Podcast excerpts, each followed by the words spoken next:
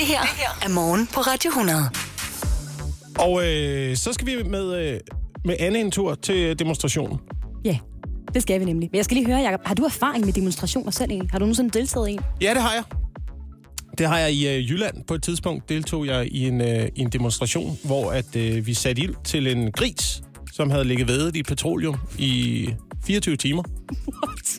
Og så gik vi, øh, så gik vi, øh, så gik vi til, til angreb, vil jeg sige, øh, med 2.000 æg og en, øh, og en gris i flammer. Og hvad var det, I demonstrerede mod? Det var... Det, What?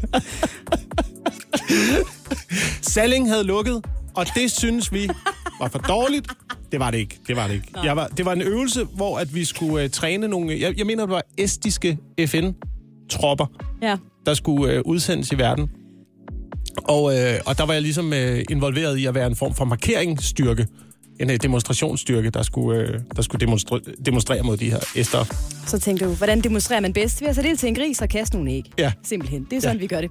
Godt. Wow, det var et svar, jeg overhovedet ikke havde forberedt mig på. Men, men det er perfekt. Vi skal til New Zealand nu, Jacob. Det skal vi, fordi her har politiet brugt lidt andre metoder end øh, normalt for at få opløst en demonstration mod coronarestriktioner. Ja, fordi, må jeg lige sige noget, det de normalt gør, det var også det, de her æster gjorde, det er, at de kom ud med skjolde og hjelme og stave, og så finder de ligesom ud af, hvem er øh, the ringleader, Ja. som man kalder det, ikke? Hvem, Ja. er, hvem er ham, der står for, for at opildne til balladen? Og så går de ligesom efter øh, mig. Og Det var dig, der stod med grisen. Ja. ja, der var stod med grisen og alle æggene. Og så får man dap, dap, dap, dap, så får man slag med kniblen, og så bliver man hævet ind bag skjoldene og får strips på og sat i det, der hedder foot ja. Jamen, det er jo sådan, man normalt gør, ikke? Det er sådan, man normalt gør, ja. Sådan gør man ikke i New Zealand. Eller man prøvede at sprøjte vand på øh, demonstranterne, for ligesom at få dem til at gå hjem. Fordi de har siddet der foran parlamentsbygningen i øh, Wellington, hovedstaden, i meget lang tid, og det var politiet godt og grundigt træt af. Ikke? Og der var ikke noget, der virkede. De blev siddende, og de blev siddende, så tænkte de, hvad kan være så frygteligt? Hvad kan vi udsætte de her mennesker for, så de har lyst til at, øh, at tage deres øh, gode tøj og øh, gå hjem? Og så fandt de på en lidt anderledes måde at skræmme de her demonstranter væk på, Jacob. Ja, En sang. En de, sang? De skulle spille. Ja, lige præcis. skal vi have et øh, klip af den? Ja, tak. Lad os lige prøve. Det, okay, lad os... Nej, det mener du ikke. Det er det, jeg mener. Gør nu, ja! Go home, please! Nej, nej, nej, nej, nej. De spillede øh, simpelthen et loop af Macarena, der varede 16 minutter, igen og igen og igen og igen og igen, og der skete intet. Folk, de blev simpelthen. Ja, 16 minutters Macarena. ja. Altså, der skete ikke andet end folk, de stillede sig op på fire øh, geleder, og så lavede de den der dans Ja, med hænderne. præcis. Og der kom flere til. Folk valgfartede til at tænke, åh, oh, fed fest, mega fed fest. Vi har altså nogle bedre øh, torturmetoder. Øh, ikke torturmetoder, der fik jeg sagt noget forkert. Nogle bedre metoder til at rydde en demonstration. Det skal vi have her efter øh, Christoffer. Vi skal lige vende tilbage til New Zealand, Anne. Mm. Fordi øh, politiet de opløste jo en demonstration ved at spille et loop af Macarena. De forsøgte i hvert fald på det. 16 minutters loop. Lidt ligesom man gjorde på Hovedbanegården i København, hvor man spillede klassisk musik for at få øh, folk væk øh, fra hovedbanen til at Ja. hænge ud. Ikke? Så spillede man Macarena. Men det virkede ikke. Nej, folk de kom til i stedet for, og synes faktisk, det var lidt sjovt. Dansede og havde drinks med Ja. og holdt en fest. Så var der en øh, verdenskendt sanger, der bød ind på Twitter. Han havde læst den her historie, og så skrev han på Twitter, Hey, New Zealands politi, hvad med at prøve at spille mit verdenshit? Prøv at se, om det måske kan skræmme folk, folk væk. Ah, okay. Skal vi lige prøve at høre, hvad det så er? Ja, tak. You're beautiful. You're beautiful. You're beautiful. Jens Lund, lige præcis. Han havde simpelthen selv budt ind på Twitter og sagt, altså mit hit, det må da, kunne, altså, det må da skræmme folk væk. Og det tog de til sig i New Zealand. De, de prøvede at spille det. Virkede heller ikke specielt godt. Men det er også, fordi det er et godt nummer. Ved du, hvad jeg vil gøre for at skræmme demonstranter væk? Nej. Noget, man overhovedet ikke kan holde ud og høre på. Jeg vil sætte en øh, fireårig pige op med en xylofon. og så sådan et stykke øh, mekanisk japansk legetøj, der kan snakke selv. Så kan jeg love dig for. Jeg kan love dig for, der går en halv time. Børn med instrumenter. Eller en blokfløjte eller sådan noget, ikke? Vi er morgen på Radio 100. Velkommen indenfor i øh, programmet. Vi har som sagt billetter på højkant i dag. Mm-hmm. Øhm, til Comedy Night på Comedy Zoo i København den 28. februar. Ja. Du kan vinde billetter, hvis det er dig, vi ringer til her til morgen. Det eneste, du skal gøre, det er, at du skal sende os en uh, sms, hvor du skriver comedy, og sende den til 12.20. Det koster 2 kroner. Ja. Og det her arrangement, som vi altså afholder det første af på mandag, det er Radio 100's Comedy Night. Et helt eksklusivt arrangement, hvor vi har nogle fantastiske gæster, der altså kommer og optræder udelukkende for øh, dig som Radio 100-lytter. Og lad mig bare nævne, og så vil jeg gerne have, at du siger, yay, Jacob, ikke? Okay. Mikkel Klintorius, Yay! Mohammed Habane, Yay! Natasha Brock Yay! og en helt speciel comedy-overraskelse, som vi desværre ikke kan afsløre her. Yay? Ja, ja, kæmpe yay. Det bliver mega godt, og det er altså Ja. på mandag. Øhm, og lige, jeg har lige en ting. Der er bare lige en information. Hvis det nu øh, bliver dig, der vinder billetten, og du skal til, til København, til Comedy Zoo, og, øh, og se det her show, så skal du måske også parkere inde i byen. Ja. Det er noget frygteligt noget. Det har du sikkert prøvet, hvis du har været inde i en stor by og parkere. Ja. Og specielt København. Frygteligt, frygteligt at parkere. Nu er der måske nogen, der gør noget ved sagen. Har du set, at der, der er, den første mand har vundet nu en sag om en parkeringsbillet? Det er aldrig sket før i menneskehedens historie, at nogen er gået op mod uh, Easy Park eller uh, Alpaco. Alpaca? Hvad hedder det? Jeg ved ikke, om der er noget, der hedder det der. Er det ikke noget uld? Noget med park, okay? Det er vist en lama, Ja. en alpaca. Ja. Agtigt. Øhm, der er den her mand, det er Alexander Nyborg. Han har fået en parkeringsbøde. Den har han taget hele vejen til højesteret. Og nu har højesteret afgjort, at, øh, at han har ret. Så øh, Isbark har tabt sagen. sagen. Det handler noget om den her app, man bruger til at parkere med. Mm. At man ligesom skal indtage sin øh, position på, øh, på appen, og så skal appen finde ud af, hvor man parkerer. Og den app havde så givet en øh, forkert lokation. Ja. Og, øh, og derfor så havde, øh, så havde Alexander betalt til et andet parkeringsselskab. Nå, Og så har han fået en parkeringsbøde alligevel. Ja, okay. Det er David mod Goliat. Vildt, Ja, ja, ja, ja. har vundet det der. Han er så forsvarsadvokat, skal det lige sige. Nå, okay. Og det er, altså, Ja, ham, ham skal man altså ikke F med, hvis du forstår. Ja. Hold nu op.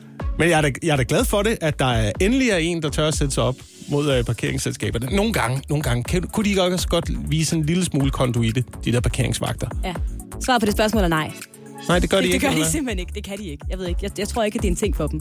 Så ja. ah, come on, det er en halv julelængde Jeg har- inde på det gule, altså. jeg har faktisk engang klaget over en, øh, en p-bøde, jeg fik, som jeg synes, var, jeg var uberettiget til. Jeg fik penge tilbage.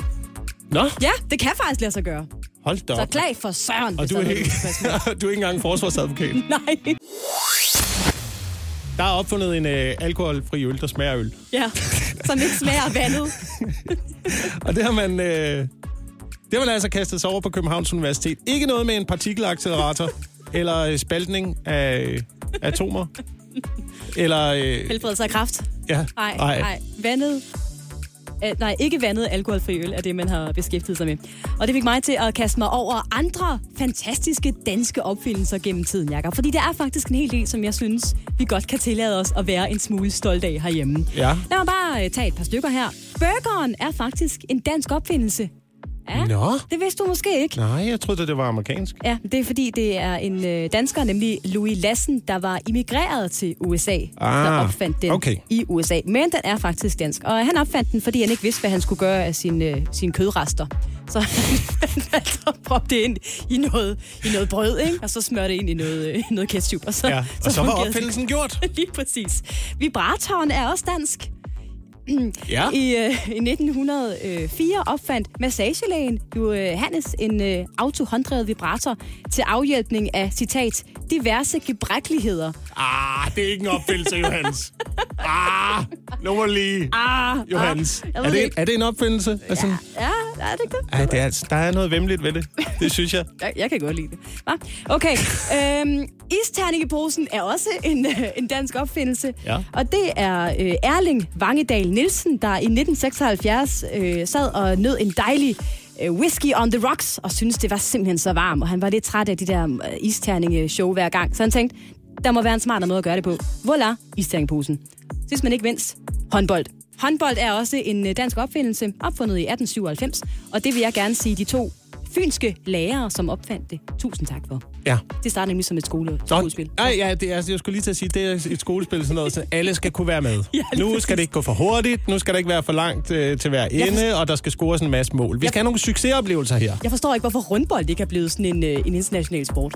Man da godt gå til VM i. Jamen, det er, der er ikke mange sportsgrene, der er kommet ud af skolen og fritidsordningen, og rundbold er en af dem. Det er selvfølgelig blevet til øh, en form for baseball, eller måske er rundbold øh, en form for baseball. Ja. Man spiller det i USA jo, ikke? Men, øh, men bordtennis er stort set den eneste ting, der er kommet ud af fritidshjemmet. Og håndbold. Ja, bordtennis og håndbold. Ja, det var vel en, øh, en skolesport. Skal vi lige have den sidste her? Ja. Dejlig dansk opfindelse, som vi er rigtig glade for. Åle hovedafhugningsmaskinen er også dansk. Hvad siger du? Hvad siger du til mig? En guillotine til ål? Ja, simpelthen for at hugge hovedet lidt hurtigere i de ål, ikke? Det kan godt være træls. Ja, okay. Tak for den. Og øh, nu har jeg lige sat lidt, øh, lidt ventemusik på, fordi øh, Tobias Dybvad, han skulle have været... Øh, han skulle have været her nu. Ja. Det er han ikke. Hvis du er tunet ind og tænker, du, øh, men, øh, ugens komiker plejer at være der mellem klokken øh, 8 og 9. Det er korrekt. I den her uge er det Tobias Dybvad, der er ugens komiker. Han er lige lidt forsinket. Og det er faktisk, det synes jeg, Jacob, det er faktisk helt okay, når man øh, står over for en premiere på et øh, nyt one-man-show. Fordi det gør Tobias jo. Ja, og øh, har et lille barn, der måske skal afleveres også, ikke? Også det. Vi ved ikke, hvad Og det det er. regner udenfor. Ja, og det stormer også. Så der Og kan man skal, aldrig, ting. man skal aldrig blive, øh, blive sur på folk, der er forsinket, fordi det kan jo også være, at man har været udsat for en øh, ulykke. Det kan være, at man har kørt i grøften. Ja, præcis. Ikke? Det kan man, det Så kan nu, man øh, faktisk ikke vide. Så nu venter vi. Ja. Men lad os, øh, lad os bruge ventetiden ordentligt. Vi kan gøre to ting her, fordi vi plejer jo med ugens komiker at dreje på øh, smalltalk-hjulet. Det er rigtigt. En lille samtale starter, ja. Eller vi kan høre en nyhed, som, øh, som jeg har fundet i nyhedsstrømmen. Om øh, Guinness-rekorden for verdens største jordbær. Så du giver mig valget mellem at dreje på smalltalk-hjulet, eller at tage, jeg ved, altså, verdens største jordbær, det lyder også som det vildeste smalltalk nogensinde. Ja, ja, det er, det er, rednings, det er rednings, øh, redningsnyhederne. Redningshistorie. Kom med, den, kom med det jordbær, Jacob. Okay, det er landmanden øh, Tachi Ariel. Mm. Ja, ligesom en lille havfru Ariel. Fra Israel. Han har dyrket øh, den nye Guinness-rekord. Verdens største jordbær. Og øh, hvor meget tror du så, sådan en kæmpe jordbær, det vejer, Anne, var? Nu bliver det spændende. Det, uh, hvad kan det veje, Jacob? Hvad kan det veje? Nu siger jeg verdens, og det kommer i Guinness rekordbog. Ja. Jamen, det vejer da vel en, oh, jord, mm, en halvanden kilo, tænker jeg. Er det også stort. 289 gram. 200. Jeg har endda været jordbærplukker. Jeg ved intet om jordbær, og åbenbart. Men det, er, altså, det er jo som en øh, baseball. Det er jo så stort som en Nu hvor baseball. du siger det sådan, ja, så kan jeg faktisk godt se, at det er meget stort. Ja. Jeg synes, det er meget smart. Et jordbær, en daiquiri. Det er sådan, du... Jeg tænker på noget med fløde. Så man bare plasker et kæmpe jordbær ned i sin uh, skål med fløde. Det kan, man, det kan også noget.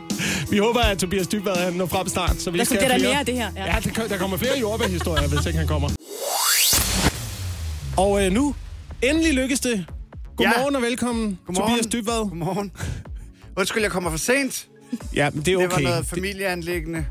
Ja, Min jæser sovede hjemme hos os, og så, så, så, så øh, ringede hun og sagde, der kører ikke nogen tog. Og så, så sagde vi, vi finder ud af det med en taxa, og så kunne man ikke få en taxa. Så jeg kører der i skole. fordi man finder ud af, at alle mennesker skal jo have en, en taxa, når der ikke kører nogen det. tog. Jeg ved Men ikke, kører der det er- slet ikke nogen tog? Hvad er trafiksituationen? Vi er jo også sådan et program, der lidt øh, oplyser Er vi det? omkring nej. trafiksituationen en gang imellem. Altså, nu er det, er jeg det ikke helt stå og slut? sige ud i radioen, der slet ikke kører nogen tog i Danmark. øhm, der fra Valby station, hvor okay. Okay. min jæse skulle afsted, der stod vanvittigt mange nede på perronen, og der var ikke nogen tog, der flyttede sig, der, at du ved. Så Ja. ja. det, det, det kan have løst sig nu. Der kan være indsat togbusser. Jeg ved det ikke. Men Nå, ja, øh, så er vi også helt garderet. ja, Ja. Det er dejligt, du er jeg, her. øh, jeg, ja, mit show, øh, Levemand, handler jo om at dyrke det positive i livet og forvente sig noget positivt. Og der gik jeg stærkt ud fra, at der naturligvis var en taxa. Det var der ikke. så, så kom jeg 20 minutter for sent. Ja, som en ægte Ja, levemand. jeg kan jo ikke bare sige, om øh, held og lykke og køre. Så Nej. står hun der. Ja. Du har premiere på dit uh, show Levemand. Du fik lige nævnt, Tobias, uh, Ja. på lørdag. Ja, for helvede. Ja, og jeg kom til at tænke på, altså det der øh, levemand, hvad der Ja. ligger i det. Er det sådan noget med, at du bare skal leve dit bedste liv og have det mega fedt? Eller hvad, øh, hvad skal vi lede ud af den titel? Det, nogle gange kan jeg også godt bare ligge på sofaen. Nej, det er, det, jeg er vokset op i sådan et hjem, hvor, hvor, hvor der er be- bekymringer og ærgerelser fyldte enormt meget. Altså, hvis nogen tabte en tallerken eller spildte noget af sig selv, var der sådan en alvorlig stemning omkring det. Og sådan, sådan en, sådan, nu må vi lige se, hvordan det går, fordi det er ikke sikkert, det går godt. Altså, den der vibe Ja. øh, kører jeg sådan helt kontra på. Ja. Altså, øhm, og, øh, og ærger mig aldrig og tager hurtige beslutninger. Det kaster mig så også ud i nogle situationer, nogle gange, vil jeg sige. Men det handler om, det handler om at, at leve livet og få noget ud af livet. Ja. Og også til livet. Men hvordan gør man så det bedst? Altså, øh, hvordan, hvordan giver man livet et los? Hvad skal man gøre? Jamen altså, man, man skal i hvert fald øh, øh, prøve at, at, at ikke bruge tid på, på åndssvage bekymringer. Og, og det, det er jo nemt at sige. Jeg, jeg, kan jo også, jeg kan jo også selv bruge idio, altså tid på idioti. Altså ligge lig om aftenen og tænke, ej, det der er vigtigt, jeg skal om 14 dage. Jeg håber for fanden, jeg sover godt. Jeg håber, jeg får en rigtig god nattesøvn, så jeg bare sådan er rigtig, rigtig klar. Og sådan, hvad fanden er det for noget? Og, og, altså, det er jo fuldstændig spild af tid at ligge og tænke, jeg håber, jeg sover godt om 14 dage. Altså, det er sådan et fuldstændig fiktivt problem. Ja, Man ligger ja, er rigtigt. søvnløs, fordi man håber, man sover godt om, om to uger. altså sådan noget. Øhm, og, og også, altså hvis, hvis, nu, hvis nu du ser frem mod noget, der ligger 14 dage frem i tiden, og bare går hver eneste dag og tænker, hold kæft, jeg glæder mig, det bliver helt fantastisk. Og så du kommer frem til dagen, og så blev det bare en kæmpe stor lort, du skulle æde. Så er det jo ikke sådan, at, at, at, de, at optimismen er spildt. Du havde ikke været et gladere menneske af at gå og sige, det bliver garanteret lort hver eneste dag. Altså det handler også om, du ved, øh, det handler ikke om, at man ikke skal kunne, øh, kunne, kunne dele med alvor, men for eksempel, øhm, hold kæft noget voldsom musik, der startede Ja, der. det er jeg altså ked af. Nu kommer der altså I.R.E.M. Vi, vi snakker lige videre om lidt. Bauhaus finder du altid et kæmpe udvalg af kvalitetsprodukter til lave priser. Så uanset om du skal modernisere eller renovere din bolig, behøver du kun at handle et sted. Bauhaus. Bedre kvalitet til lave priser. Godmorgen. Godmorgen. jeg var da Rock Casino. Med All My Love. Du stod og røg lidt med, Tobias. Er det lige øh, din musik, den her? Ved du, jeg var, ikke, jeg, jeg var ikke til stede. Jeg, stod bare i, jeg var ikke til stede i sangen, det var bare min krop. Når du står bare og Jeg stod og tænkte, "Nå, hvad skal jeg snakke om, når jeg får lov? hvad skal jeg snakke om, når så snart det her lort er væk? Så snart der hverken er Rock Casino eller R.E.M. Så er det mig. Så, øh, Men nu er min det krop dig. så glad over at få lov til at snakke. Ja. Ja, jeg har et show, der hedder Levemand. Det handler om at leve livet og dyrke det positivt. Og, øhm, og, og, og, og alt lige fra sådan noget småbrok til, du ved, nogen, der sidder og underholder et selskab med en dårlig bøf, de fik serveret for syv år siden. Eller typer, der brokker sig over regn, og så når solen skinner, siger de, "Ej, nu er det næsten også for varmt. Øh, altså sådan noget. Det kan jeg godt lide. Så showet, det er et positivt show, Ja. øh, hvor du øh, brokker dig over folk, Over der folk, der brokker, brokker sig. Ja. Ja, ja, ja lige præcis. Det, det kommer jeg faktisk også ind på i showet. Men så handler det også om liv og død, og sådan, at der er også noget alvor. Altså det, det er egentlig ideen til showet fik jeg, fordi jeg havde en, en samtale med min mor, der sagde, det var, det var, hun var meget træt for tiden, og det var hårdt at gå på arbejde. Og så prøvede jeg at mundre hende op og sige, hold kæft, hvor er det fedt, du skal på efterløn om halvanden måned. Og så sagde hun, ja, men det bliver også hårdt at være på efterløn, fordi så skal jeg jo selv til at fylde tiden ud med noget.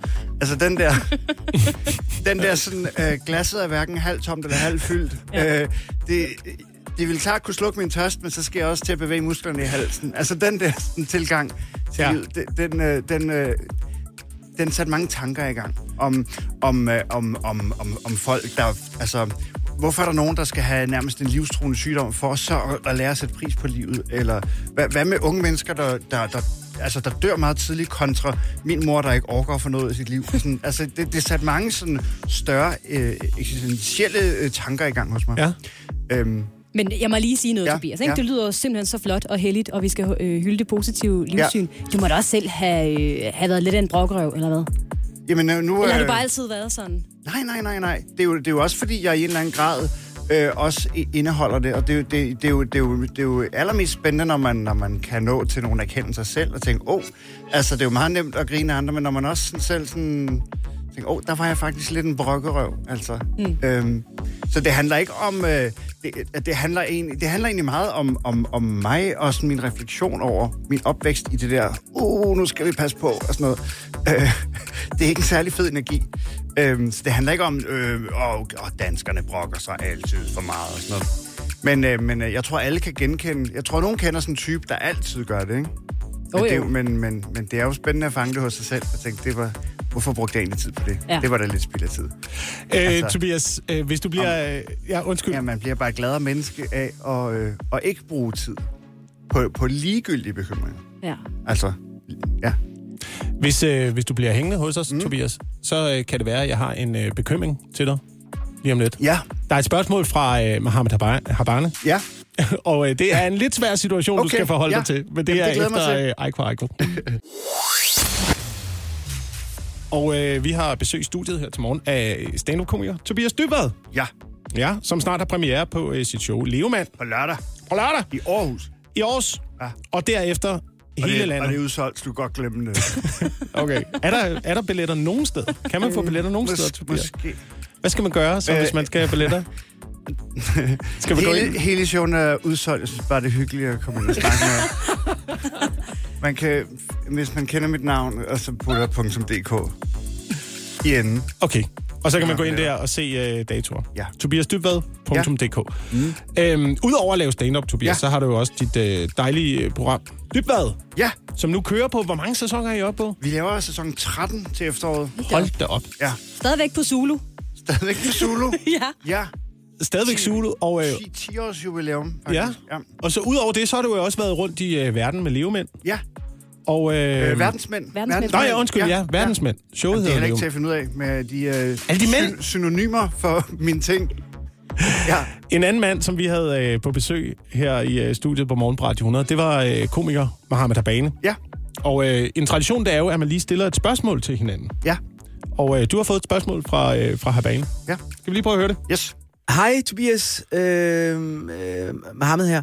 Øh, jeg har et spørgsmål til dig. Hvis du var holdt til fange, hvis du blev, hvis du var en gis, gissel, gisseltagning, hvis du var ud, udsat for en gisseltagning, øh, og du kunne ringe til to forskellige personer, så du havde valget mellem at, at, at ringe enten til politiet eller til Bo Lydmand. Hvem vil du så ringe til? Åh, oh, det kommer meget an på. Ja, Bo Lydman er jo så fra verdensmænd. Ja, ja Øhm, det skal vi lige have på plads. Ja, ja, ja. Jamen, det kommer meget an på, hvad det er for nogle typer, der holder mig til fange. Hvis de godt kan lide billig hamburg eller tunet knaller der eller sådan noget, så vil jeg nok ringe til politiet. Da, da, da, da, da. Nej, så tror jeg... kan, det var så dårlig en joke, jeg var nødt til at råbe den. Hvad er det, der... Det er der, hvor man altid lægger sådan en lille... Bada, bum, bing. Så vil jeg ringe til Bo Lydman. Han, altså, øh, ja... Jeg, øh, Tror du ikke også, han ville øh, få dig hurtigere fri i de fleste situationer, end politiet ville? jo, det, altså... Han er så dejlig og venlig og jovial. Det er rigtigt, og... det er rigtigt. Han vil... Øh, Han ville komme... Ej, lad mig, lad mig lige komme ind. Lad mig lige... skal, jeg, skal jeg ikke stege en halv patgris til Jeg tror, han vil være en god negotiator. Det tror jeg helt Ja. sikkert. Han, han, han, han øh, connecter med alle mennesker meget, meget hurtigt. Øh, Hvis man nu ikke har set verdensmænd, altså Bo Lydmand, kan du lige sætte et par flere ord på ham? Hvem, hvad er han for en person? han er sådan øh, øh, værtshus-type, vil jeg sige. Ja. ja. Han er sådan en, som, som jeg har arbejdet sammen med i over 10 år. Hvor han, altså, han er lydmand. han har lavet lyd på rigtig mange af de ting, jeg har lavet. Blandt andet på alle sæsoner af, af, af Dybbad. Og han er bare fuld af historier og sådan øh, et vanvidsmenneske, som, som jeg altid har grinet enormt meget af bag kameraet. Så nu er det fandme på tide at bringe ham ud foran kameraet. Man skal, men det, er jo, det er jo farligt at ringe til politiet i sådan en ki- kidnappingssituation. Altså, det, der er jo gunfight og alt muligt. Jeg tror, jeg vil ringe til, til, til Bo Lydman. Det tror jeg helt sikkert. Og så kommer han der på en Book Maxi og siger, hold kæft, mand. Ej, han ser sgu meget sød ud. Altså. Det Og er... Book øh, Maxi, de er meget værd i dag. Det kunne være, den kunne indgå i en handel. Ja, det kunne selvfølgelig godt være. Ellers så kan man tage den. Det Øh, koster jo 20-25.000 for Ja. en Book Maxi. ja.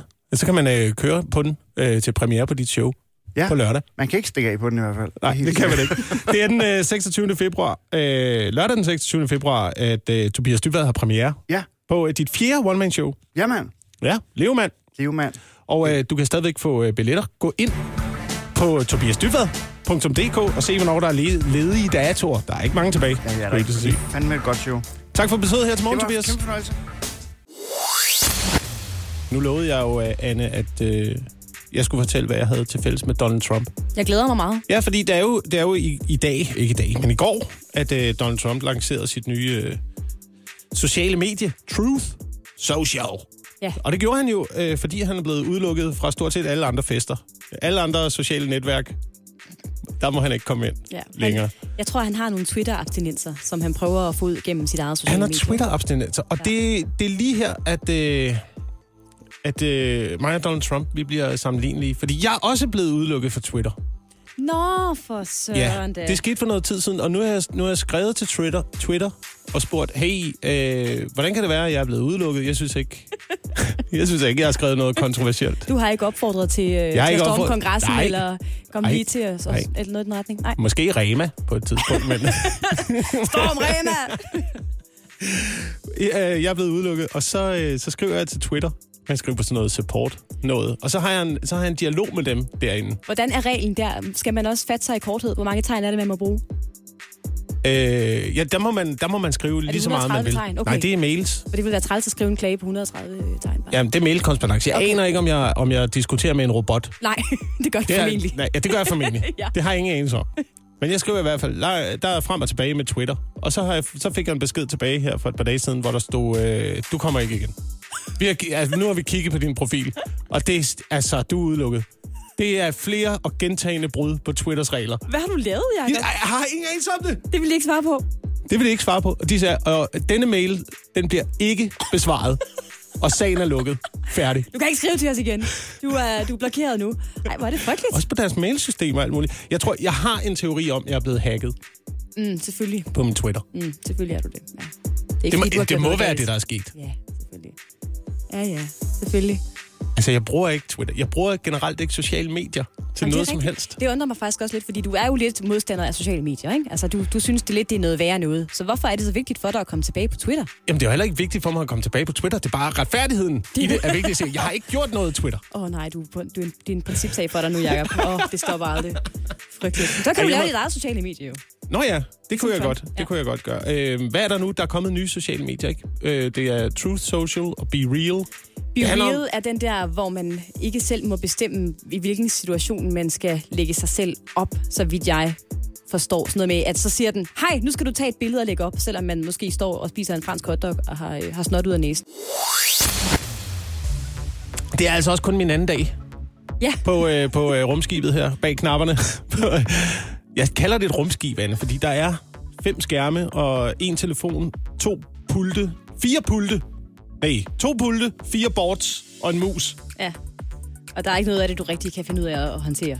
Bortset Ja, fra, at, det du, kører at sådan- du har skruet op for mikrofonerne. Og det er en god start. Ja, ja, nu er der, der, er, der er skruet op, og vi er, vi er live, og der kommer noget musik en gang imellem. Perfekt. Alt er godt. Og, Alt er øh, godt, ikke? Vi skal i gang med at lege vores øh, daglige lille leg, Jacob. Nemlig Ja. Hvem eller hvad-quizzen. Yes. I dag er det mig. Der er en øh, person, en genstand, et fænomen. Jeg kan være alt muligt, og du skal gætte, hvem eller hvad jeg er, ud fra nogle ledetråde, som jeg har med til dig. Okay, så længe du har været øh, aktuel inden for de sidste 24 timer. Ja, lige præcis. Mm. Det har jeg. Jeg er klar. Og øh, den første ledetråd, jeg har til dig, lyder sådan her. Jeg var i sin tid øh, ret lang tid om at blive øh, færdig. Det tog faktisk en 10 års tid. Var, var du 10 år om at blive færdig? Mm. Øh, oh, du kunne godt være, du kunne godt være mig. Ja, øh, mig i skolen. Mig på, øh, mig på øh, efteruddannelse. ja det er Men, jeg men ikke. jeg er så ikke blevet færdig endnu, Ej, kan nej, man sige. ja. Så, så det er du ikke. Jeg skal en ledetråd med jer. I begyndelsen var, apropos dig, i begyndelsen var mange trætte af mig, men nu føler jeg mig mere uundværlig. jeg er ikke dig. det er også, det er også Øh, du er 10 år om at blive færdig.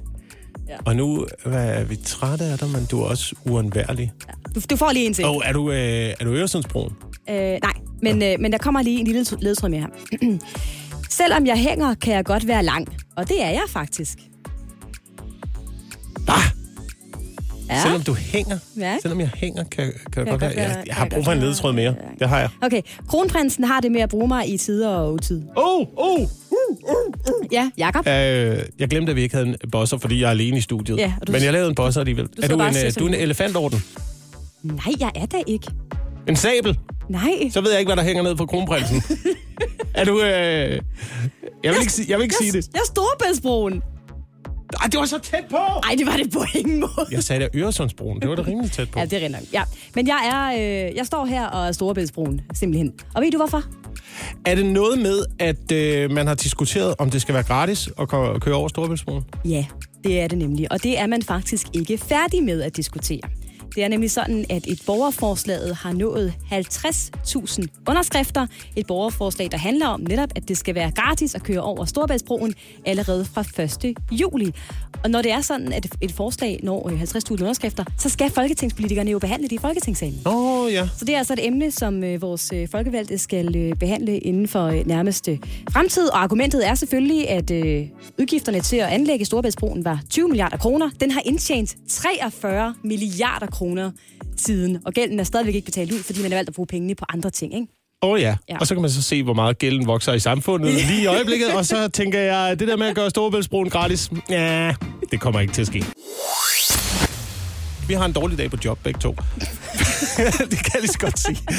Ja, men du ved, nogle gange, jeg rammer ikke helt knapperne. Det er også øh, min anden dag som øh, styrmand her i rumskibet. Ja. Med alle pulte og knapper og musik, der skal sættes på, og lyde, der skal op og ned og sådan noget. Og nogle gange, så, øh, så sidder den ikke lige i skabet. Og du kan ikke se, hvis du lytter med derude, du kan ikke se, at, at jeg sidder med en stor badge, hvor der står ny job. Nej, men det kan jeg. Det må jeg ikke se, når det er radio. Anne har også en dårlig dag på job, ikke? Du nævnte et resultat fra øh, fodbold, Ja. og det var vist ikke helt Nej, øh, jeg- sådan, det blev. Nej, jeg fik det rettet. Det var, ja, det var ikke så godt.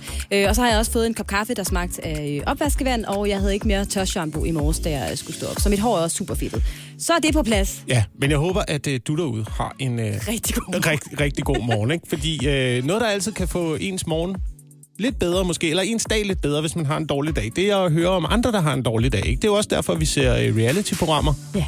Fordi så kan man lige øh, føle, at ens liv, ah, det, det, så, så, så skidt går det da heller ikke. Og så vil jeg gerne have, Jacob, at du lige hilser på Michaela Moore. Ja. Goddag, Michaela. Hej, hun, Michaela. Er, hun er spiller på New Zealands kvindelandshold i øh, fodbold. Normalt en rigtig dygtig kvindelig fodboldspiller, der spiller i Liverpool og alt muligt. Øh, og landsholdet, New Zealands øh, kvindelandshold i fodbold, skulle møde USA's kvindelandshold i weekenden, weekenden her. Øh, en kamp, som USA nok var favoritter til.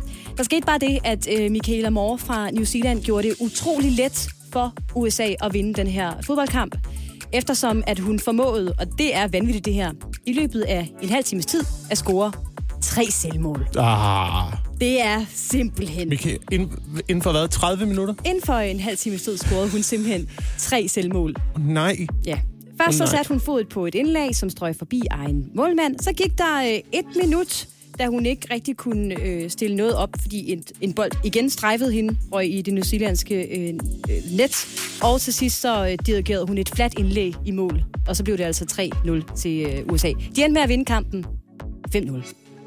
Når New Zealand vandt kampen. USA vandt kampen. Nå, 5-0. Nå okay. Ja, præcis, Nå. ja. Og ja, de kan ikke vinde 5-0, hvis hun har scoret tre selvmål. Ej, det, det kunne man Se, dårlig dag på job igen. Kunne man Jeg kunne tror, jeg tror, hvis jeg havde scoret tre selvmål i en kamp, måske laver man bare, altså der, da du scorer det tredje selvmål, laver man så ikke bare det der tegn ud til træneren, hvor du lige roterer pegefingrene rundt om hinanden til, det, så er det ud, så er det ud. Jeg kan ikke. Ja, men jeg, jeg- jeg rammer den ikke. Det er ligegyldigt, hvad jeg gør. Altså som, øh, jeg tror, man kalder det en form for øh, bold freak, som jeg er. Jeg forstår det udmærket godt. Altså, jeg får altid bolde i hovedet, hver gang jeg beskæftiger mig med alle former for boldspil. Det ender med, at den bliver tiltrukket til mit hoved, og så bliver jeg også nødt til at udgå af diverse kampe. Det er mærkeligt, det er også min oplevelse med boldspil i folkeskolen. Det er alle dem, der var mest bange for boldene, det var altid dem, ja. der, blev, øh, der blev ramt i hovedet.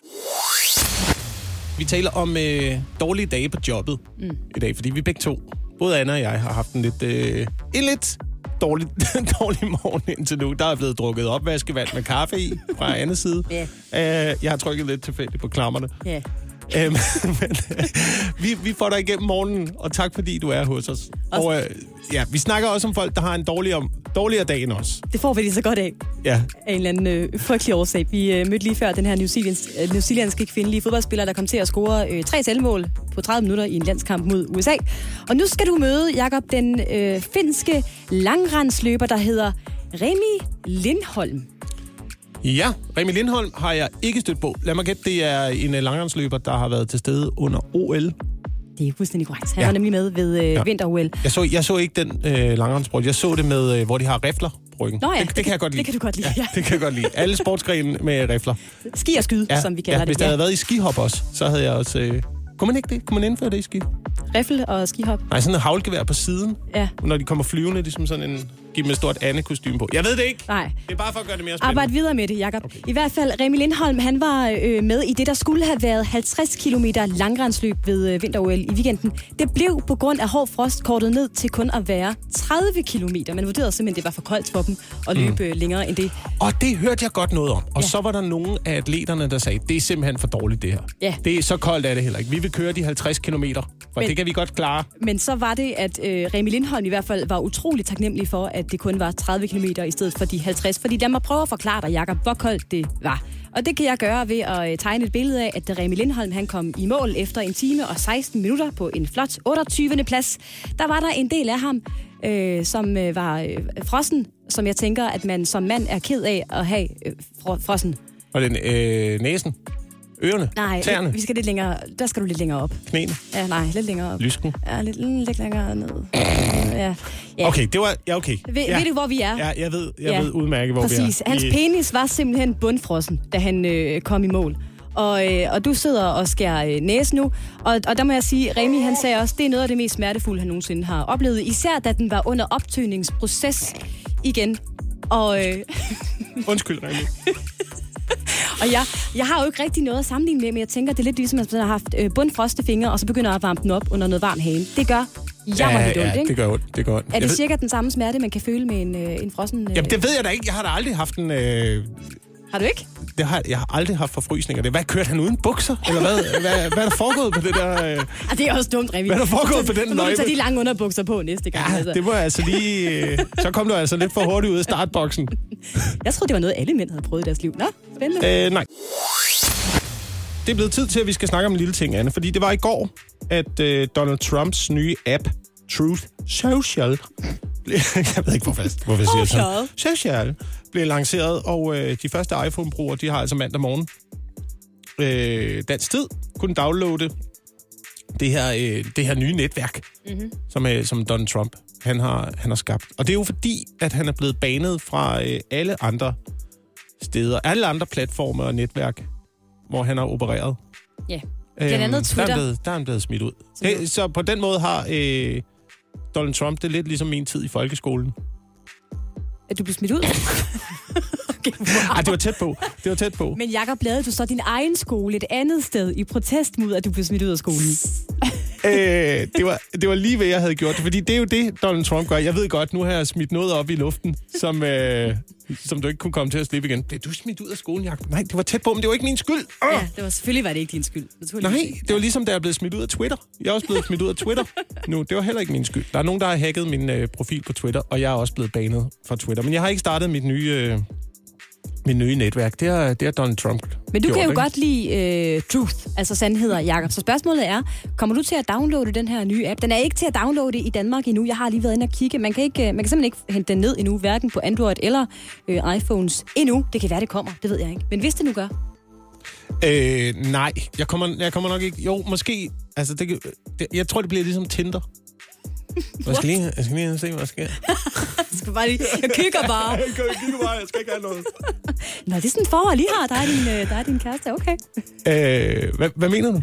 Man kan gå på Tinder, selvom man er i et forhold. Nå, nej, nej, nej, nej, nej, nej, nej, nej. Da Tinder kom, Nå, i starten, ja. da Tinder kom, Ja, du skulle der, lige se der skulle jeg lige ind og kigge. dyb tone, som man siger. Øh, ja. Skulle lige se, what all the fuss was about, ikke? Ja. Så det kan også godt være, at, øh, at jeg går ind og kigger på det. At nogle gange så er det meget godt at holde øje med, hvad de laver. De der, siger jeg. De der andre mennesker. De der andre mennesker, ikke? Gå Ja. lige ind og kigge og se, hvad de laver. Øhm, men men jeg, ved, jeg ved det ikke. Jeg ved det ikke. Jeg har det meget, meget svært med sociale medier. Generelt, og det er alle sociale medier. Ja. Vil jeg, sige. jeg ved ikke rigtig, hvad jeg skal derinde. Jeg ved ikke rigtig, øh, hvad jeg skal bruge informationerne til tit. Og du ved heller ikke, øh, og det er noget, jeg har observeret, hvor den der follow-knap sidder henne. Fordi øh, det er jo sådan, når man øh, møder på en arbejdsplads som ny mand, du startede jo tilbage i december her, så er det, at man lige interagerer med sine kolleger ved at gå ind og følge dem rundt omkring på sociale medier. Og jeg følger dig, Jakob, og jeg skal da sige tak for, at du ikke lige har trykket follow back. Jamen, jeg, du følger mig. Jeg gemmer mig, faktisk. Fordi at, øh, ej, jeg synes, der er også er det, noget, der der, der er noget lidt ubehageligt i at følge efter andre mennesker, og der er andre mennesker, der følger efter en. Jeg kan, jeg kan ikke rigtig lide det. Men, men Anne, jeg har tænkt hele morgenen på et socialt netværk, som jeg gerne vil se. Som jeg gerne vil lave, ikke? Og øh, her til morgen, der snakker Anne og jeg lidt om øh, sociale netværk. Og det gør vi, fordi at det var i går, at øh, Donald Trumps nye sociale netværk, The Truth Social, kom, hvor man kan høre sandheden, og kun sandheden. Ja, så i stedet for øh, tweets, så kommer der tr- truths ud. Så kommer der truth ud, og ja. øh, det man kan på Twitter, som Donald Trump jo er blevet øh, smidt af og banet fra, det er, at man på The Truth Social, der kan man ikke følge et tweet, der kan man følge sandheden. Mm. Og det er her, hvor mit øh, problem er. For jeg tror ikke rigtigt på, at, at noget er helt sandt eller falsk. Giver det mening? Mm, hvis du uddyber lidt måske, ja. Jamen, altså, du ved... Nej, jeg ved... Jeg, jeg, vi skal ikke ind i en dybere forklaring af det, men jeg synes bare, der er mange vinkler på alle mulige Alting sager. er altid mere nuanceret. Alting er alting mere nuanceret. Det er rigtigt. Det er, ja. godt, det er godt sagt, Anne. Tak Og øh, øh, måske er det også derfor, at Twitter har smidt mig af. Ja. Jeg er også blevet banet fra Twitter. Jeg tror altså ikke, det er min skyld, for jeg har ikke postet rigtig noget på Twitter. Jeg tror, jeg er blevet øh, kabret. At min profil er blevet kabret. Øhm, jeg har dog ikke lavet mit eget øh, sociale netværk, ligesom Donald Trump har gjort. Endnu? Endnu, fordi øh, vi har siddet og tænkt lidt over her til morgen, jamen hvad, hvad skulle man egentlig, altså, hvad skulle man egentlig gøre, hvis man skulle lave et socialt netværk selv? Ikke? Hvad ville være et godt socialt netværk? Øhm, jeg har ikke et helt et navn endnu øh, til det. Get a grip. Er min, Get a grip? er min arbejdsstil. Tag dig sammen. øhm, det handler lidt om, jeg synes, at jeg får mange informationer på sociale netværk, som jeg ikke rigtig kan bruge til noget. Og, og hvad tænker du på? Er det billeder jeg af tænker- kødsovsretter? Ja, og, billeder og af kødsovs for eksempel. Ja. Øh, en, øh, en, en ferie, jeg ikke er med på. Ja. det kan være, Ja.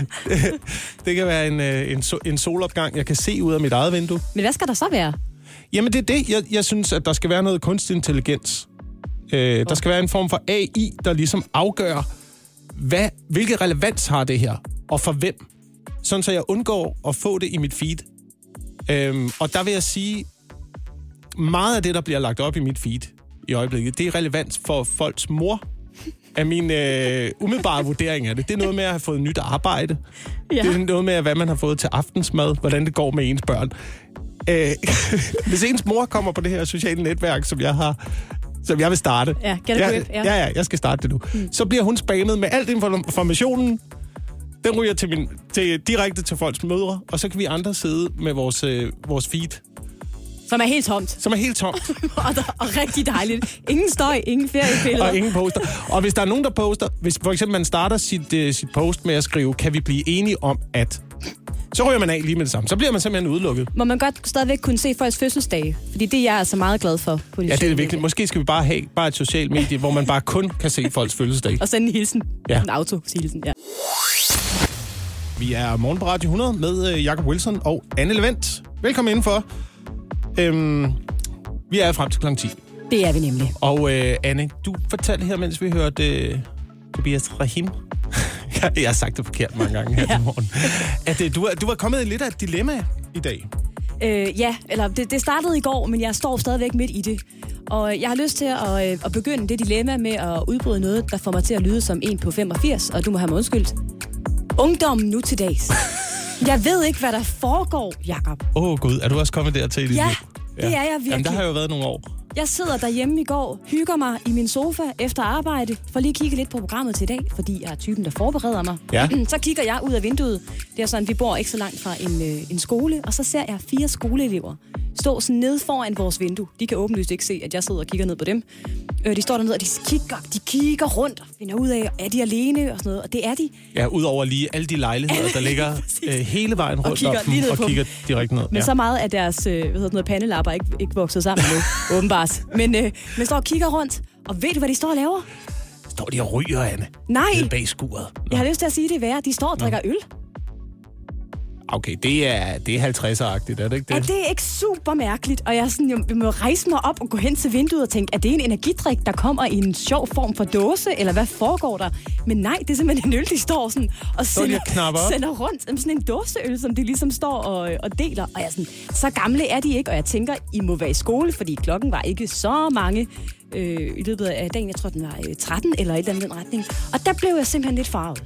Det må jeg sige. Jeg havde lyst til at, øh, at gøre noget. Jeg tænkte sådan, skal jeg ringe hen til skolen og sige, få lige styr på jeres elever? Ja, eller, det- eller ved I godt, at...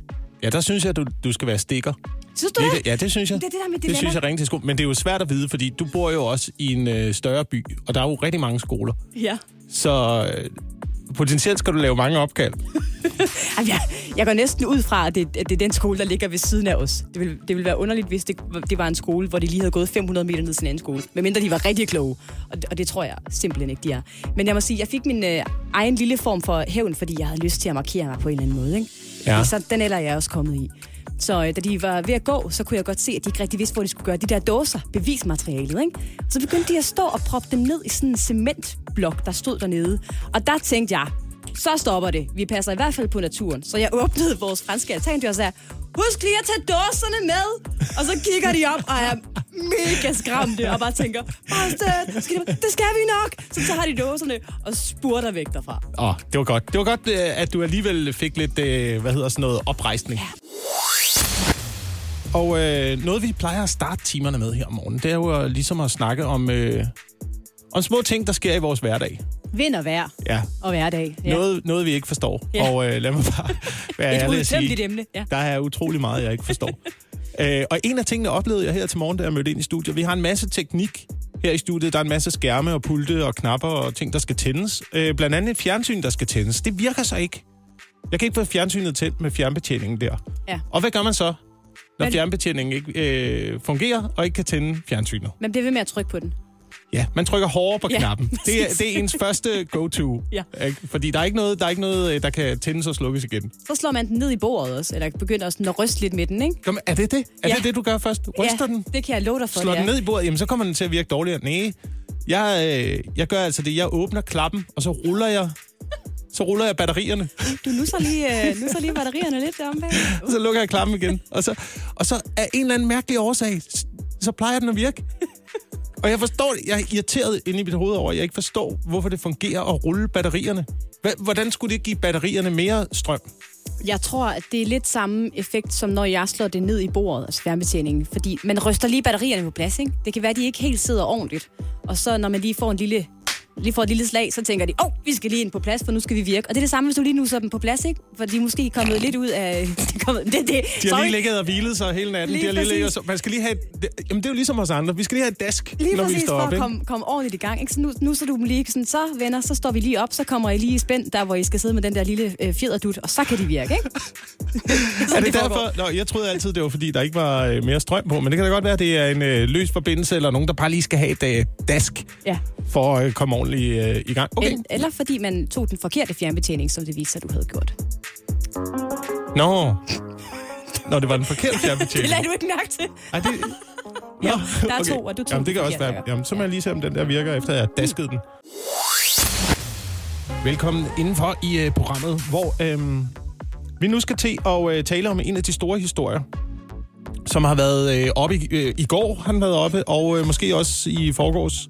Mhm. Mm-hmm. Øh, der, det er noget rigtig rod, faktisk, for nogle mennesker derude. Og jeg kan lige så godt sige, hvem det er. Det er, det er Pia Kærsgaard. Og det er lidt ærgerligt, fordi det er også hendes øh, 75-års fødselsdag i dag. Hun har faktisk fødselsdag i dag, ja. Tillykke til Pia. Øh, og, øh, og hold da op en fødselsdag, var. Det er nok en, hun kommer Ja. ja. til at huske rimelig meget.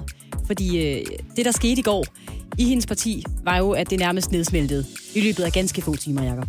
Ja. Ja, der var simpelthen Det, fem... ja, det kan være, du skal sætte mig lidt ind i det, fordi øh, jeg nåede ikke at følge så meget øh, med i nedsmeltningen i Dansk Folkeparti. Jeg vil meget Så- gerne sætte det Ja, ind. tak. Ja. Men der skete simpelthen det, at øh, der var fem folketingsmedlemmer, der meldte sig ud af Dansk Folkeparti i løbet af øh, 12 timer. Øh, først var det fire, der gjorde det i forgårs om øh, aftenen. Liselotte Blix, Lise Bæk, Ben Bøsted og Karina Adspøl. Og så i går formiddag, så kom øh, ham, der hedder Hans Christian Skiby, også lige og sagde, jeg melder mig faktisk også ud.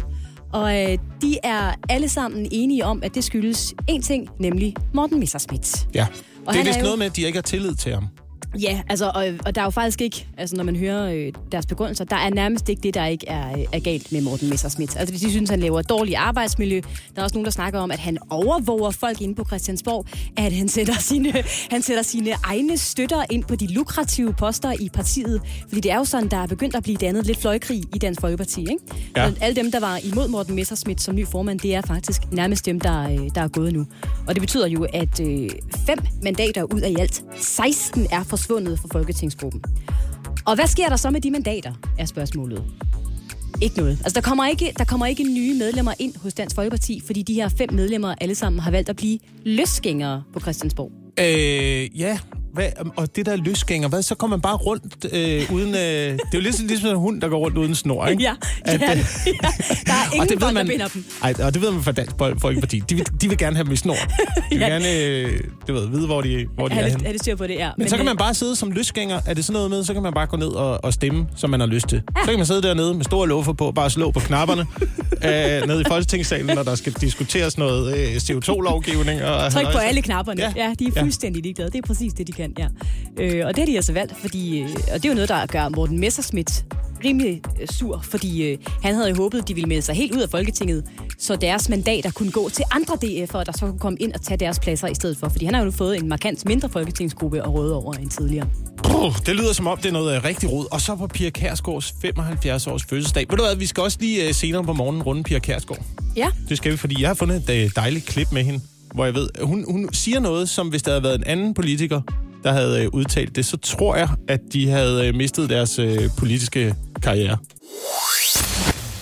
Vi er morgen på Radio 100, og det er onsdag den 23. februar. Og fordi det er onsdag, så er det jo også tid, at vi skal uddele vores onsdagsolfert. vores lille ventil, vi har her om onsdagen. Ja, det er jo sådan et, øh, et greb om de radiofoniske badebukser, der bliver trukket op i sprækken på noget, som, som, øh, som vi er Sure over. ja, sure over. Nogen eller noget, vi er irriteret på. Og, og det, er det er primært mig, jo. Det er primært dig, der, øh, der har det med at være irriteret på nogen eller noget, Jakob. Og i dag kan jeg forstå, at vi måske godt kan være lidt uenige om det, som du har tænkt dig at skælde ud på. Ja, for jeg har, jeg, har set, øh, jeg har set en del parforholdsprogrammer. Ja. Mm. Jeg elsker parforholdsprogrammer. Jamen, hvorfor elsker du de parforholdsprogrammer? Hvad er det, hvad er det de kan? Jamen, hvad er det, får du noget synes, ud det- af det, eller hvad? Eller Jeg er det, hjælper de dig på nogen måde? Okay, får du noget ud af det, eller hvad? Ja, hvad, hvad, hvad vil de der? Jeg synes, det er et fremragende, realistisk indblik i, hvordan par i Danmark anno 2021-22 ligesom er. Og så kan man også spejle sig selv i det og sige, åh, det kender jeg godt fra mit eget parforhold, eller det her problem kæmper vi også med, eller det her, det elsker vi også at gøre sammen. Jeg synes, det er dejligt det der med, at jeg kan genkende mig selv i de her par. Nå, men, øh, kan jeg godt lide. Okay, Anne. Jamen, øh, så lad mig fortælle dig, hvordan, hvordan jeg har det med parforholdsprogrammer. Parforholdsprogrammer. Hva? Ja, du kender dem. En genre, der er mere udbredt på sendefladen end klamydia er det i Sunny Beach. Programmer, som sætter kærlighedshungrende mennesker i mere og mere absurde situationer i forsøget på at besvare det dybeste og mest essentielle spørgsmål. Hvordan får vi flere seere på vores tv-station? Du kender dem, ikke? Alle de der dagens landmand bliver gift nøgen ved første blik på en øde ø. Jamen, halløj for et videnskabeligt eksperiment. Det er cirka lige så videnskabeligt og godt for dig som en kostplan lavet af Dr. Ødger. I bund og grund så er det programmer, hvor såkaldte eksperter leger Dr. Frankenstein med kærlighedsforvirrede menneskers følelser for at skabe det monster, de kalder drama og konflikt. Hvis, hvis man virkelig ville hjælpe de her deltagere i programmerne, så skulle man ikke forsere dem ind i et tvangsægteskab, eller forsøge at matche dem med deres ideelle i gåseøjne partner. Nej, du lader dem flytte ind og være fluen på væggen i et fast normalt parforhold og gennemsnitligt forhold med to børn og et parcelhus i Allerød. Er det værd, at de indser, hvad det ægteskabelige liv i virkeligheden indeholder af kærlighed. Et lille ord, der hedder at nøjes. Hvis man virkelig ville hjælpe de her mennesker, så havde man ikke lavet et program, som fem fyre flytter ind. Et program, hvor fem mænd flytter ind hos en kvinde, og gennem konkurrencer og elimineringsrunder kæmper om at vinde hendes gunst. En kvinde, som i øvrigt har meldt sig til programmet med ordene, jeg er træt af at blive behandlet som pokal. til alle jer, der producerer parforholdsprogrammer. I hjælper ikke nogen. Men, men for fanden var det godt fjernsyn. Uh. Det var dejligt at få det ud. Jeg har lyst til at se et parforholdsprogram nu, Jacob. Ja, det er jeg faktisk godt. For jeg skal hjem og se Ikke noget drama. alle 11 sæsoner af Gift ved første blik i USA. Vi er morgen på Radio 100 med Jakob Wilson og Anne Lavendt. Og øh, Anne, vi har jo... Vi, vi snakkede lidt om parforhold, ikke? Vi snakkede om parforholdsprogrammer i vores øh, onsdagsholfert. Mm, som jeg elsker, ja. Og jeg puttede et lille ord ind, der hedder noise. Mm. Og det, det ved man jo, det er jo det, man øh, må gøre, når man er i et langvarigt parforhold med to børn og et hus i Allerød. Det Jeg, jeg konklusion, bor ikke i Allerød, i øvrigt, men det er, det er, det er, i den på, retning. ja. Det er den retning. Men der er ikke meget tid. Der er jo ikke meget tid til hinanden. Det er jo det, der, det er, jo det, der er problemet, ikke? når de der børn kommer ind, og der er et, øh, et inferno af, af, af gråd og råb og mos, der flyver om ørerne på en. Er det sådan, at øh, jer børnefamilier, I har nærmest ikke lagt mærke til, at der har været en nedlukning? Fordi I alligevel lever i jeres egen lille boble. Øh, jeg synes faktisk, det var meget rart Ja. med at lige få et par år med, med noget nedlukning. Lige, hvor man kunne Forsamling på stropperne derhjemme. Ja, altså ja, lige forsamling på tropperne og rent faktisk koncentrere sig lidt om, øh, om øh, familien. Ja. Øh, så finder man så ud af efter tre dage, ah, det er også lige lang tid nok sammen med familien der. Nu bygger jeg et hønsehus, skat. Hvilket du faktisk gjorde. Ja, vi, vi ses om to måneder. Ja, jeg byggede et hønsehus under øh, corona, men problemet er det der med, at man har ikke særlig meget tid til hinanden. Og det er, der er du jo i en anden situation, fordi du har jo ikke børn og parforhold. Jo, du har et parforhold, men du har ikke, du har ikke børn. Nej, jeg har masser af tid til Så at du gå. kan, jo, ja. du kan jo stadigvæk øh, gå ud og spise. Ja, Ja, og det gør du ofte kommer Ja. du og fortæller. Ikke? Det er, jo- ofte har du været ude og, ude at spise, og, øh, men nu, nu siger du også, at du oplevede noget i går, som du har rigtig svært ved, når, når du så endelig går ud. Ja, og jeg må sige, det er en af de få gange i mit liv, du kommer til at høre mig sige, at jeg engang imellem savner kontanter. Jakob, gode gamle kontanter. Mm. Fordi jeg har oplevet, at øh, med de moderne betalingsløsninger, er der også kommet dilemmaer, især når jeg er ude og spise. Og lad mig lige sætte en scene for dig. Jeg sidder på en dejlig restaurant med en veninde. Vi beder om øh, regningen. De kommer løbende med den der transportable øh, dankortterminal ned Ja. ja. til bordene, fordi man skal endelig ikke rejse sig op selv. Øh, så kommer man ned med den. Og så inden man skal betale, så får man spørgsmålet på den der lille skærm. Tilføj drikkepenge. Uh. Ja, og det er her mit dilemma opstår. Og er du så, er du så typen, der kan stå og kigge dem direkte i øjnene, mens du bare trykker på den, øh, den store røde knap? Kæmpe. Nej. Nej, det bliver nej herfra. Man føler sig lidt som sådan en X-Factor-dommer, ikke? Eller sådan en, øh, du ved, øh, America Got- Talent-dommer, er ikke? Ja. Så jeg har mulighed for at vælge guldknappen herover, men jeg gør det ikke. Fordi det, det får mig til at overveje en situation, hvor jeg ikke vil give øh, drikkepenge, fordi det ikke er noget ekstraordinært. At det ikke er en, en langvarig aften, jeg har brugt ude og brugt masser af penge på vin og sådan noget. Så, så får jeg mig til at føle mig som et lidt dårligt menneske, når jeg netop skal stå der ved siden af tjeneren, der kan se det hele, og trykke på den der kæmpe store nej-knap. Især når øh, de der terminaler nogle gange er indrettet sådan, at man ikke helt er sikker på, hvilken knap man egentlig skal trykke på, og lige skal bede om hjælp. Altså, jeg vil gerne, jeg vil gerne sige nej. Hvilken? Nå, det er den der, ikke? Så bliver det ut- utrolig øh, udstillet, hvad det egentlig er, man har gang i. Men jeg har det altså anderledes. Jeg kan ikke, øh, jeg kan ikke give dårlig samvittighed over det, fordi jeg ved, i Danmark, der er alt jo inkluderet i tjenernes løn. Så kan man så diskutere, om de får en høj eller høj løn nok. Ja, ja. Men, men alt er jo øh, inkluderet. Plus, at hvis man giver drikkepenge... Jeg ved ikke, hvordan systemet er. Om de deler drikkepengene. Alle, ligesom på restauranten, samler drikkepengene sammen og Ja. deler dem. Ja. Eller det er den, der går ned ved bordet. Fordi det er det jo i andre lande. Ja, Der er det jo den specifikke tjener. Og det, men det har jeg det også lidt svært ved, ikke? Sådan, hvordan synes du, det har været? Giv mig nogle drikpenge, fordi jeg har kommet med din, øh, din cola og din, din salat. Så ja, ja, men hvad med ham, der har lavet, eller hende, der har lavet salaten? Ja.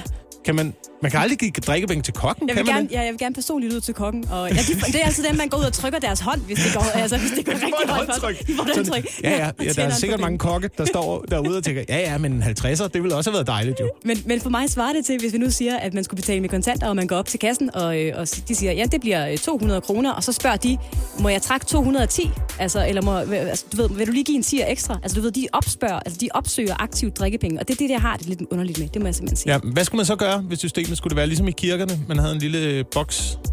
En lille kirkebøsse, man lige kan Ja, stikke en, ja. øh, en sædel ned i. Altså, det vil, jeg faktisk, det? det vil jeg faktisk foretrække. Hvis de alle sammen deler det alligevel, så har I en lille kirkebøse. Ja, så kan de gå rundt og rasle lidt med den, når man er ved at være færdig med sin salat. Ja, lad os sige det. Det er en god idé, Anne.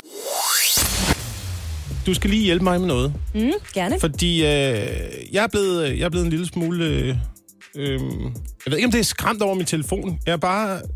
Du ved, jeg, jeg har det som om, jeg lever i øh, 80'erne. Jeg er kommet til at, øh, at sætte en forfærdelig ringetone på min, øh, på min telefon, når jeg vågner. Når din, øh, sådan en, den der alarm, Ja, den der alarm. ja. Den der alarm, når man vågner, det er fordi... Øh, altså, jeg ved, jeg ved ikke, hvad det er. Men øh, jeg er jo vokset op med klokradio. Ja.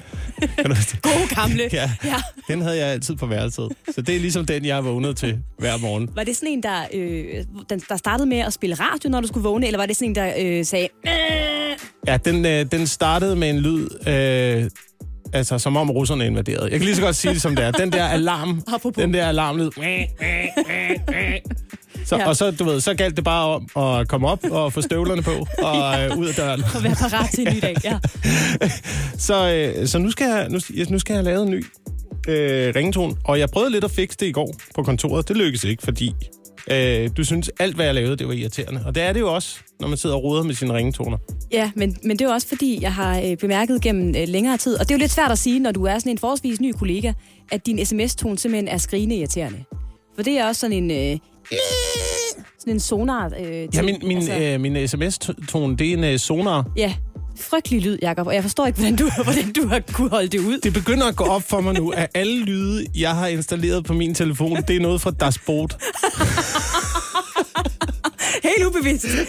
Ingen ved hvorfor, at du har været inspireret af det. Åh oh, gud, jeg skal have nogle mere positive, øh, positive ringetoner. ja. Men hvad med din alarm? Hvordan lyder den, siger du? Er det også sådan noget... Øh... Jamen, nu har, jeg fået, nu har jeg fået indstillet den til at spille noget musik Nå, hallo? og sådan noget, men... Øh, Er det noget med ja, jada? Uh, nej, det er ikke noget med jatter. Men, uh, men jeg har brug for noget. Ja, det er fordi, jeg vil ikke have for behagelig musik, når jeg vågner. Jeg vil gerne have noget, der får mig op.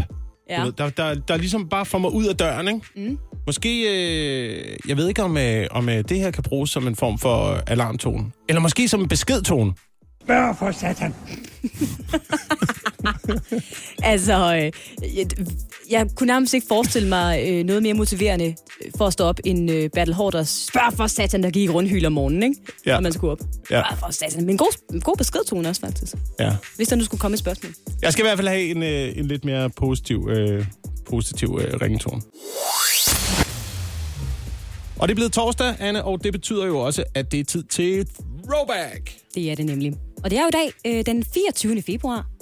To måneder siden jul. Det går meget hurtigt, var. Jeg synes, det er helt vanvittigt at tænke på.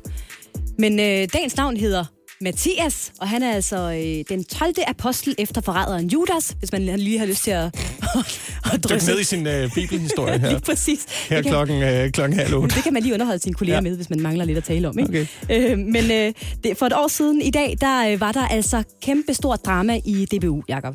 Fordi øh, DBU ville flytte alle vores fodboldlandshold til en ny fælles hjemmebane i Odense.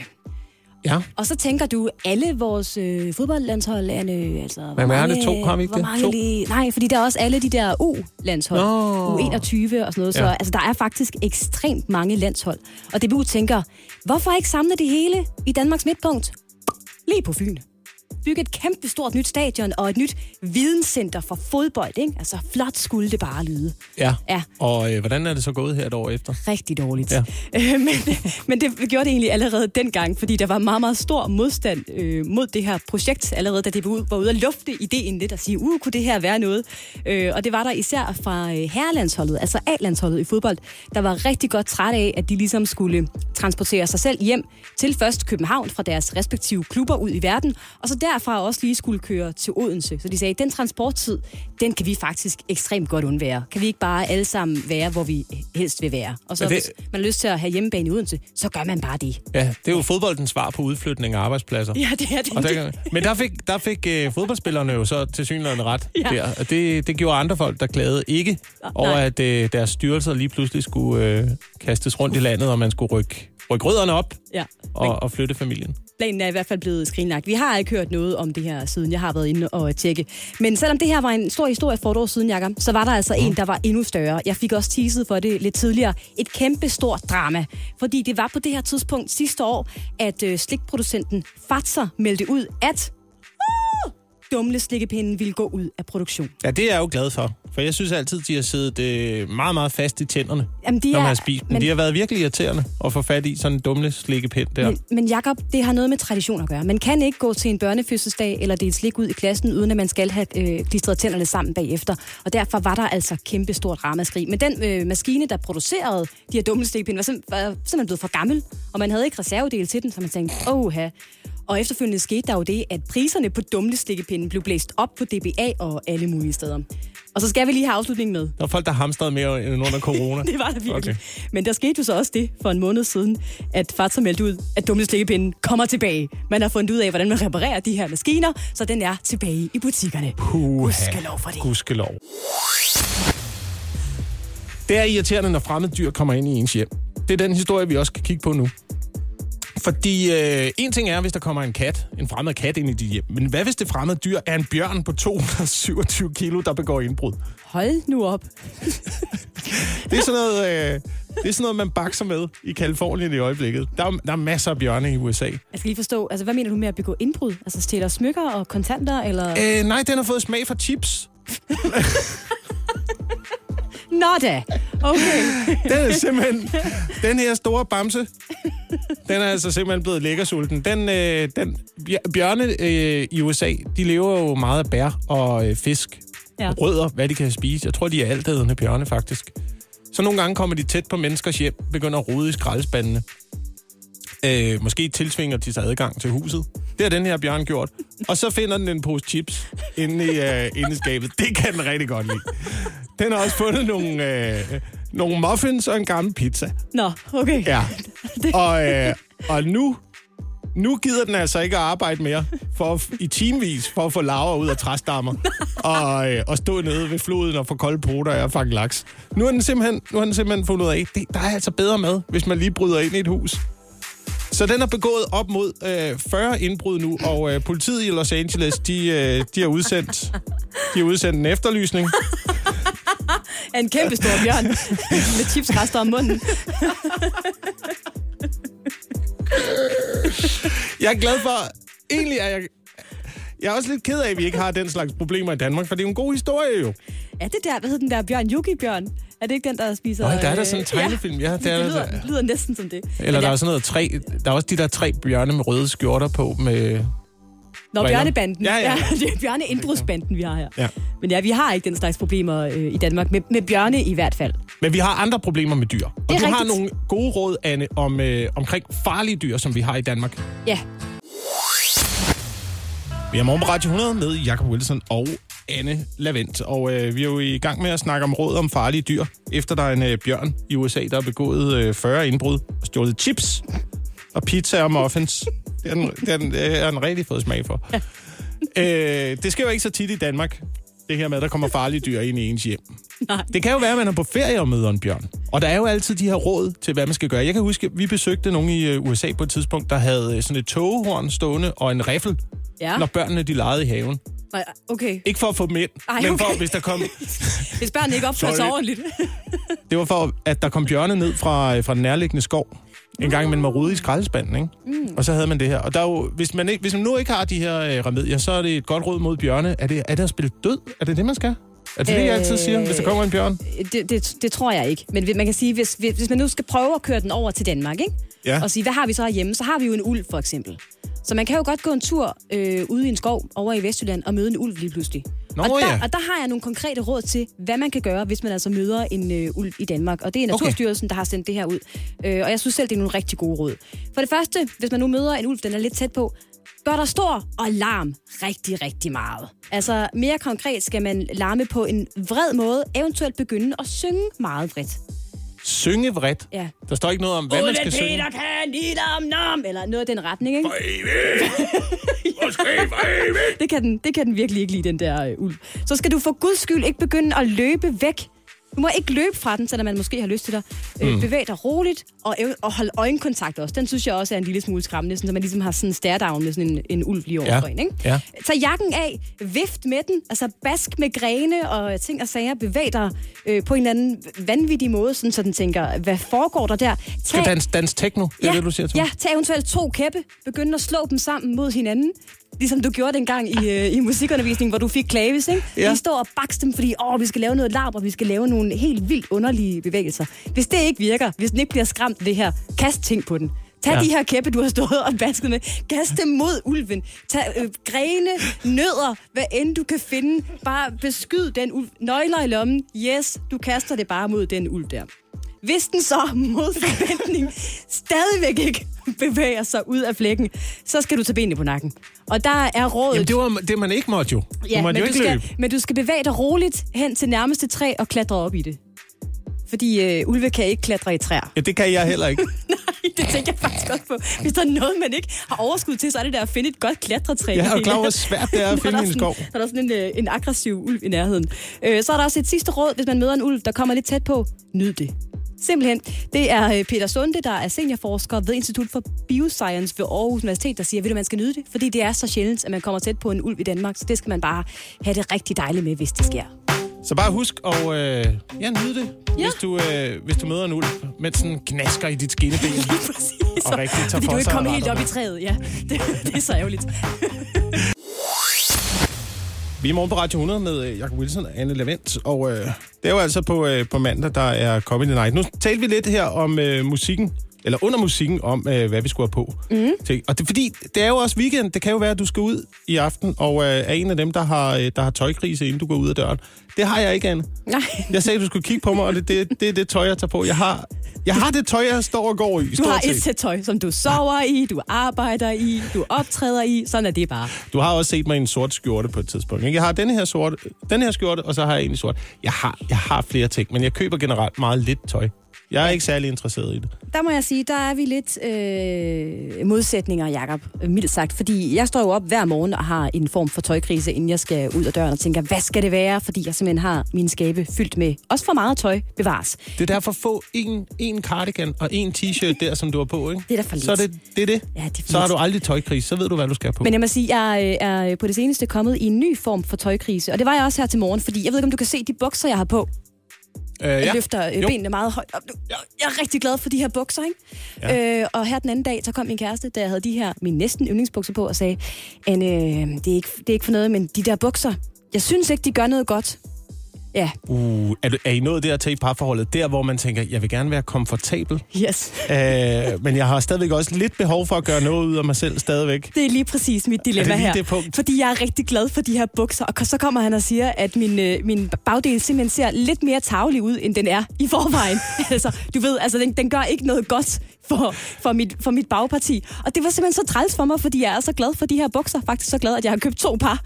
og det er fordi, hvis de nu går i stykker eller et andet, så har jeg et ekstra par. Så nu er jeg i det der dilemma med, okay, skal jeg, skal jeg lytte til ham, fordi jeg vil også gerne gøre ham glad, og jeg vil heller ikke have, at han møder op i sine øh, slidte Metallica t-shirts. Eller skal jeg bare tage dem på, fordi jeg er glad for dem? Altså, øh, hvis det er ham, du gerne vil være sammen med, så synes jeg bare, at du skal tage bukserne på. Er det i overført betydning? Tag de bukser på, Anne. Du har, jeg har ja. bukserne på i forholdet. kan Så må han, jamen det er jo det. Så må han acceptere det. Hvad var ordvalget? Det gør din røv lang og flad. Var det det? Det var det, han sagde. Ja. Ja, men altså, så må man bare kigge på mig og sige, det kan du lige så godt vente til. Så bare vent til jeg bliver 80. Okay? ja, eller Så 60. skal jeg give dig lang og flad. Jeg glæder mig lidt til weekenden, Anne. Det betyder jo, at øh, man kan være lidt længe oppe, når man Ja. har sådan en morgenradiojob som det her, og måske se noget i fjernsynet, som man ikke plejede at se. Man skal selvfølgelig huske, at man ikke skal se noget, der gør en øh, lidt knotten. Det har, det har du været ude i, siger Ja, du. jamen det har jeg. Men det er fordi, altså, jeg er meget glad for de der, øh, de der livsstilsprogrammer. Og et af øh, de livsstilsprogrammer, jeg elsker at se, er øh, Kender du typen? Og jeg tror, de er op øh, på at lave sæson øh, 863 øh, Ja. ja. af det på DR. De har lavet utallige af dem. Men noget af det, der går igen, og som simpelthen øh, irriterer mig lidt, eller gør mig knotten, som du siger, Jacob, det er, at alle de typer, som Kender du typen besøger, åbenbart er sådan nogen, der har helt styr på deres ting. Altså deres tøj i klædeskabet hænger farvekoordineret, øh, lækre dyre mærker forrest, fuldstændig spritnyt, ligner alle har været Ja. nede i Louis Vuitton-butikkerne eller Gucci-butikkerne og bare ribbet det for det hele. Og der må jeg bare sige, helt ærligt, ikke? Vi har alle sammen den der hylde, hvor tingene bliver kastet ind, og hvor der ligger t-shirts med øh, svedskjolder, og man har hullet underbukser, fordi på et eller andet tidspunkt, så får man da lige dem repareret, eller de er behagelige at gå i. Eller man har en øh, kjole, som man kunne passe, da man var 14, så man tænker, en eller anden dag kommer jeg til at kunne passe den igen. Og man har den der øh, hvide DRG-undertrøje, fordi det var også et godt minde fra den gang, man, øh, man var ung og, øh, og hip. Og hvor er de ting henne, når du siger, kender du typen? Og skal vi lige tage køleskabene også? Hvem er det, der altid har kaviar og champagne og fuldstændig friske grøntsager i øh, grøntsagsskuffen, der ligger fuldstændig øh, pakket ind og snorlige? Det er der jo ingen mennesker, der har. Hvor er den der knor lasagne rest henne, Jacob? Hva? Eller den der øh, halvslatne agurk? Du ved, du ved, du har den. Jeg lader dig bare rante det ud af, Anne. Ja, jamen, hvad, hvad, foregår der? Hvad, nu løb bedden også ud. Det er ikke så meget... Øh, jeg tror, jeg kender du typen, som det er... Øh, kender du typen, øh, der ved, at der er et tv-hold, der er på vej? Jamen, den er så irriterende. Jeg Ligesom hader når den. man skal imponere nye kærester eller mor, Nå ja. tror jeg.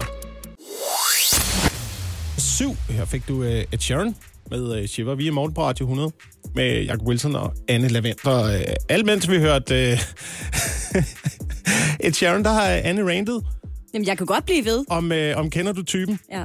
og øh, om hvorfor Det er det er, underligt, de altid, de, altid, har de... de, de har altid mærkevarer Ja. stående, ikke? Det er aldrig den der helt øh, billige med den orange eller gule label, de køber. Det er altid det rigtig dyre, som ingen øh, rigtig køber, fordi det simpelthen er for dyrt at give, hvad ved jeg, 30 kroner for en dåse tomatpuré. Men nej, nej, det gør alle de typer, som vi skal kende. I kender du typen, åbenbart. Jamen, det er da irriterende, Jacob. Ja, det er voldsomt irriterende. De bager også alle sammen selv. er alt, sammen, rigtigt. sammen er hjemmelavet og uden spelt og gluten og alt muligt, ikke? Ja, og Det skal hvad vi der, ikke have. Og, og der er ryddet op altid. Og Altid utrolig rent, og- ja, det må jeg nok Alle sige. vinduerne er pudset. Hvornår pudser du vinduer? Jeg gør det måske aldrig. Ja. det, ja, jeg gør det cirka. Jeg, jeg har ikke pudset vinduer i det rækkehus. Jeg, jeg boede i et halvt år nu. Og det, er det er sådan, man finder ud af det, når det bliver forår, ikke? Når solen begynder at skinne igen. Wow! Ja, så er det tid til Det er vinduespudsning. derfor, det har været en mørk periode. Fordi mine vinduer er fuldstændig sorte. Af møg. Ja, det kan være, det kan være man, øh, at, at, at vinteren er, er lysere, uden vi ved det. hvis man rent faktisk bare pusser vinduerne. Ja. Øh, noget, vi kan se frem til i den her, den her mørketid, det er jo også på søndag, der er jo faste lavn. Og jeg ved, jeg ved der, der har du også haft et dilemma. Fordi øh, der sker jo også ting i din øh, boligforening, der hvor du bor. Mm. Ja, men jeg vil sige, øh, det dilemma, som der har jeg måske mere stået på sidelinjen og betragtet øh, andre voksne være utrolig akavet. Fordi der er sådan en, som der er i sådan nogle boligforeninger, vi har sådan en, en fælles gruppe, man kan skrive i, ikke? hvis der er nogen, der har parkeret dårligt, eller hvis der er en parasol, der er blæst rundt. Og en af de store diskussioner, der har været i år, har været om øh, fastelavnsfesten, der holdes i boligforeningen, skulle være med eller uden udklædning til voksne. Øh, så det har simpelthen været en ting, at der var nogen, der bragte op. Hey, kunne det ikke være sjovt, hvis de voksne også klædte sig ud til øh, årets øh, fast lavnsfest? Og min kæreste og jeg, vi har jo ikke børn, så jeg tænker, vi holder os ude af det. Jeg tror ikke engang, vi er inviteret til det der. Men jeg fik bare sådan en aversion mod det, fordi hvis der er noget, jeg ikke bryder mig om, så er det, at jeg som voksen skal klæde mig ud, Jacob. Øh, jeg Den type meget, er jeg ja, Ja, og dog. Og dog. Udklædningsfester, det kan da være, øh, det kan da være meget fint. Nej, hvorfor, hvorfor nogle udklædningsfester? Så nogle, der foregår, du ved, de der, øh, der foregår på et slot, hvor man skal have sådan nogle små masker på med fjer og sådan nogle lange næser. Og danse lanché. og danse lanché. Ja, når det, når det er de fester, slut. I, Ja. I går til i comedy-miljøet. Ja. Ja, modtaget. Jeg bryder mig ikke om nogen udklædningsfester. Jeg synes, det er super. Også fordi, altså, jo ældre man bliver, jo, altså, jo grimmere er man bare i forvejen. Så der er ingen grund til at gøre mere ud af det ved at tage en eller anden fjollet hat på, eller øh, nogle briller, der ikke klæder en. Jeg forstår det simpelthen ikke, Jacob. Ej, det er faktisk rigtigt nok. Hvis man er, hvis man er til noget faste lavn med børn, og øh, jeg, jeg er også tvunget ud i sådan noget her, hvor de voksne, de skal være klædt ud. Ja. Det skal